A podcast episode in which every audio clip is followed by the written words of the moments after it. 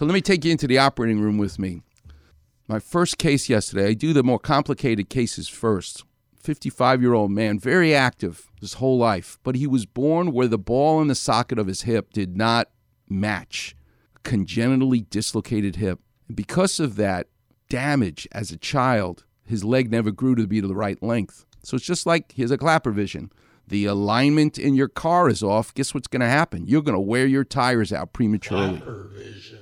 If the alignment in your body is out, one leg is almost an inch shorter than the other, you're going to wear that cartilage out prematurely. And he is one tough hombre, this guy. He's a New Yorker, which is what's part of this story. And he came to me. He had seen everybody in town. He came to me and said, Okay, Dr. Clapper, you're it. You're a sculptor. I don't trust anybody else. You're going to do my hip surgery. And I started thinking about this. I've done complicated, many complicated surgeries in the past over my career. But this one was particularly going to be tough because he really, really wanted me to see if I could give him his length and make his legs equal, and they've never been his entire life. So as you're growing from a skeletally immature kid to an adult, the artery needs to be stretched, the skin, the nerve, the tendon. Well, you can stretch tendons and you can stretch other things, but you cannot stretch a nerve if it doesn't want to be stretched because it will go to sleep and you will lose power power to move muscles and the ability to feel things. So you'll have a numb leg and you'll have a leg that doesn't work if you damage that nerve in the surgery. So I was nervous in a good way, taking it seriously. How am I going to do this? I don't want to disappoint him, but I'm not the boss. And he had so much confidence in me, and I appreciate that. So yesterday I took him to surgery. And when I do hip surgery, I like to turn patients on their side and position them on the table so if it's your right hip, you're lying down on your left side and you prep and drape the right hip.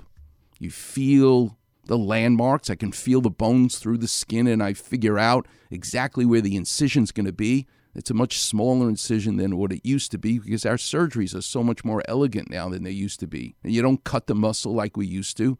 It's called minimally invasive. You spread the muscle. But this is a surgery where I'm going to be trying to lengthen this man and I'm not going to find anatomy that used to be normal that now wore out. His anatomy never was normal, and it wore out. So it's really difficult, but I'm excited. I'm not nervous. I'm excited. I, I, this is a challenge that I embrace. And I told him in pre op during the surgery, I'm going to have to test that I didn't lengthen you more than the nerve can handle because I don't want the nerve to go to sleep where you won't be able to lift your foot. You'll have a foot drop.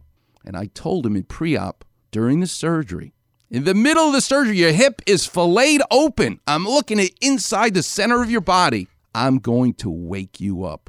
I know there's nerve studies I can do, nerve electronic evaluations. The spine surgeons do it all the time, but I don't trust any of that stuff. I trust one thing a simple test that I learned many, many years ago, and it's called a wake up test.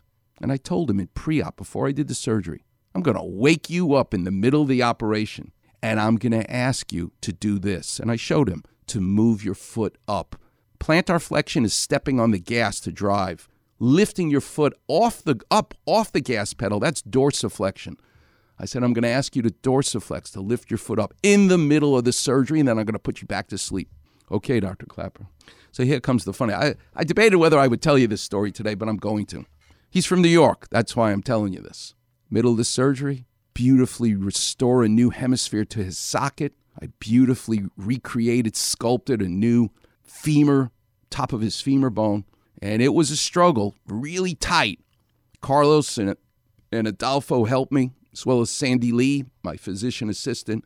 And boom, we, we put the ball into the socket. But I don't know, is it too much for the nerve? So there I am in the middle of the surgery. The anesthesiologist knew, and I said, okay, wake him up. And I wake him up and I say his name. Okay, you're awake now. move your foot. And he doesn't move his foot up. And now I'm going, oh my God, did I stretch his nerve too much? Move your foot, I said. He didn't move his foot. And then I realize he's from New York. He doesn't understand what I'm saying. He's half asleep.